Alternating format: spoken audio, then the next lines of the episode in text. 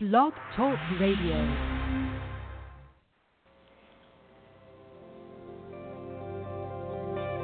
Welcome to Talk Business with Howard, where CEOs, presidents, and business owners go for practical advice and creative solutions to help business flow.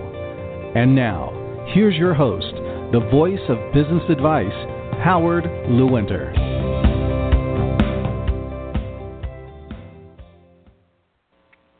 Hello and welcome to Talk Business with Howard. I am Howard Lewinter and I am always ready to talk business. Are you? What's the purpose of being in business? The regular listeners know that I will say, and I believe I'm correct on this, the purpose of being in business is to make a profit. If you're not making a profit, you are not going to be in business long. The motivation is because you want to be your own boss, you want to hire people, you want to do it differently, you want to show the world a thousand different things. But the reason to be in business is to make a profit. And if you're making a profit, being the business person that you are, you don't stand still. You want to make more of a profit. You want to be a bigger company. You want to grow and you want to grow in a way that you're going to continue to be more profitable. And you have to think of your business in the right way. You can't just say, I want to grow my business. You can't just say, I want to make a profit. Think of any piece of equipment. In any piece of equipment, and let's just take a, a car, you have an engine, you have a transmission, you have electrical, you have lights, you have brakes, you have a fuel pump, you have many different aspects of the car.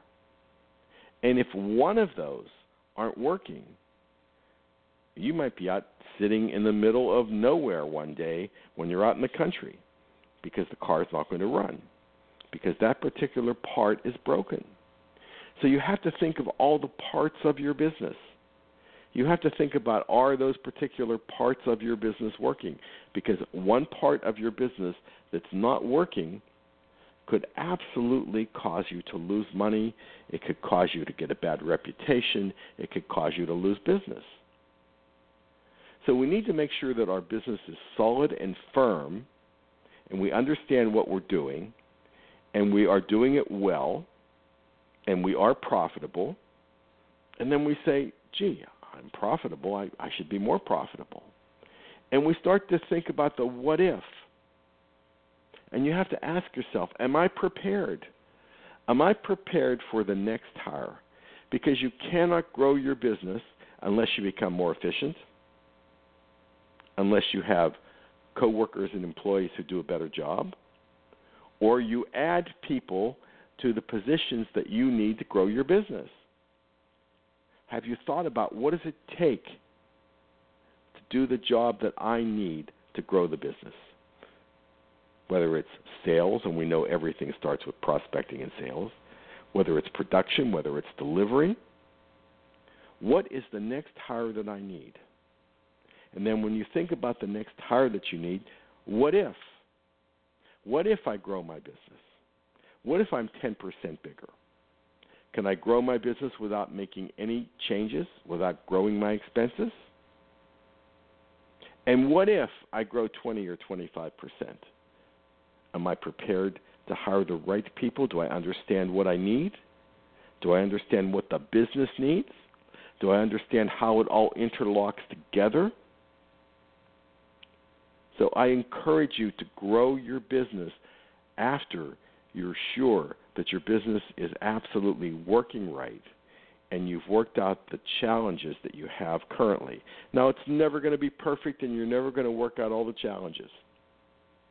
And just because something isn't quite right, that's not the reason to stop growing your business. But if your business is completely dysfunctional, if you're putting out fires all the time, if you grow your business you're going to burn. Not only will you be putting out fires all the time, the intensity of the flames will just be terrible, and you'll be under stress every single day. And of course, we're talking symbolically. We're not talking about a real fire, because I find that today you have to be pretty precise in your language, or people misunderstand. What's next? Who's the next hire? Who's the next salesperson? What's the next market? What's the next? What's the next? And if you continually do that and say to yourself, what's next?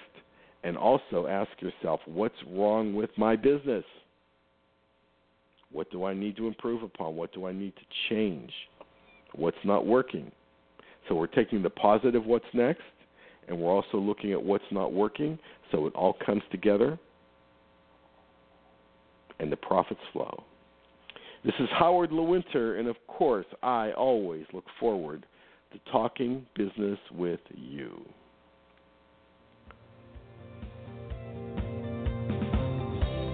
Connect with Howard anytime at talkbusinesswithhoward.com. You can also continue the conversation with Howard on Facebook, Twitter, and LinkedIn. Thank you for listening to Talk Business with Howard.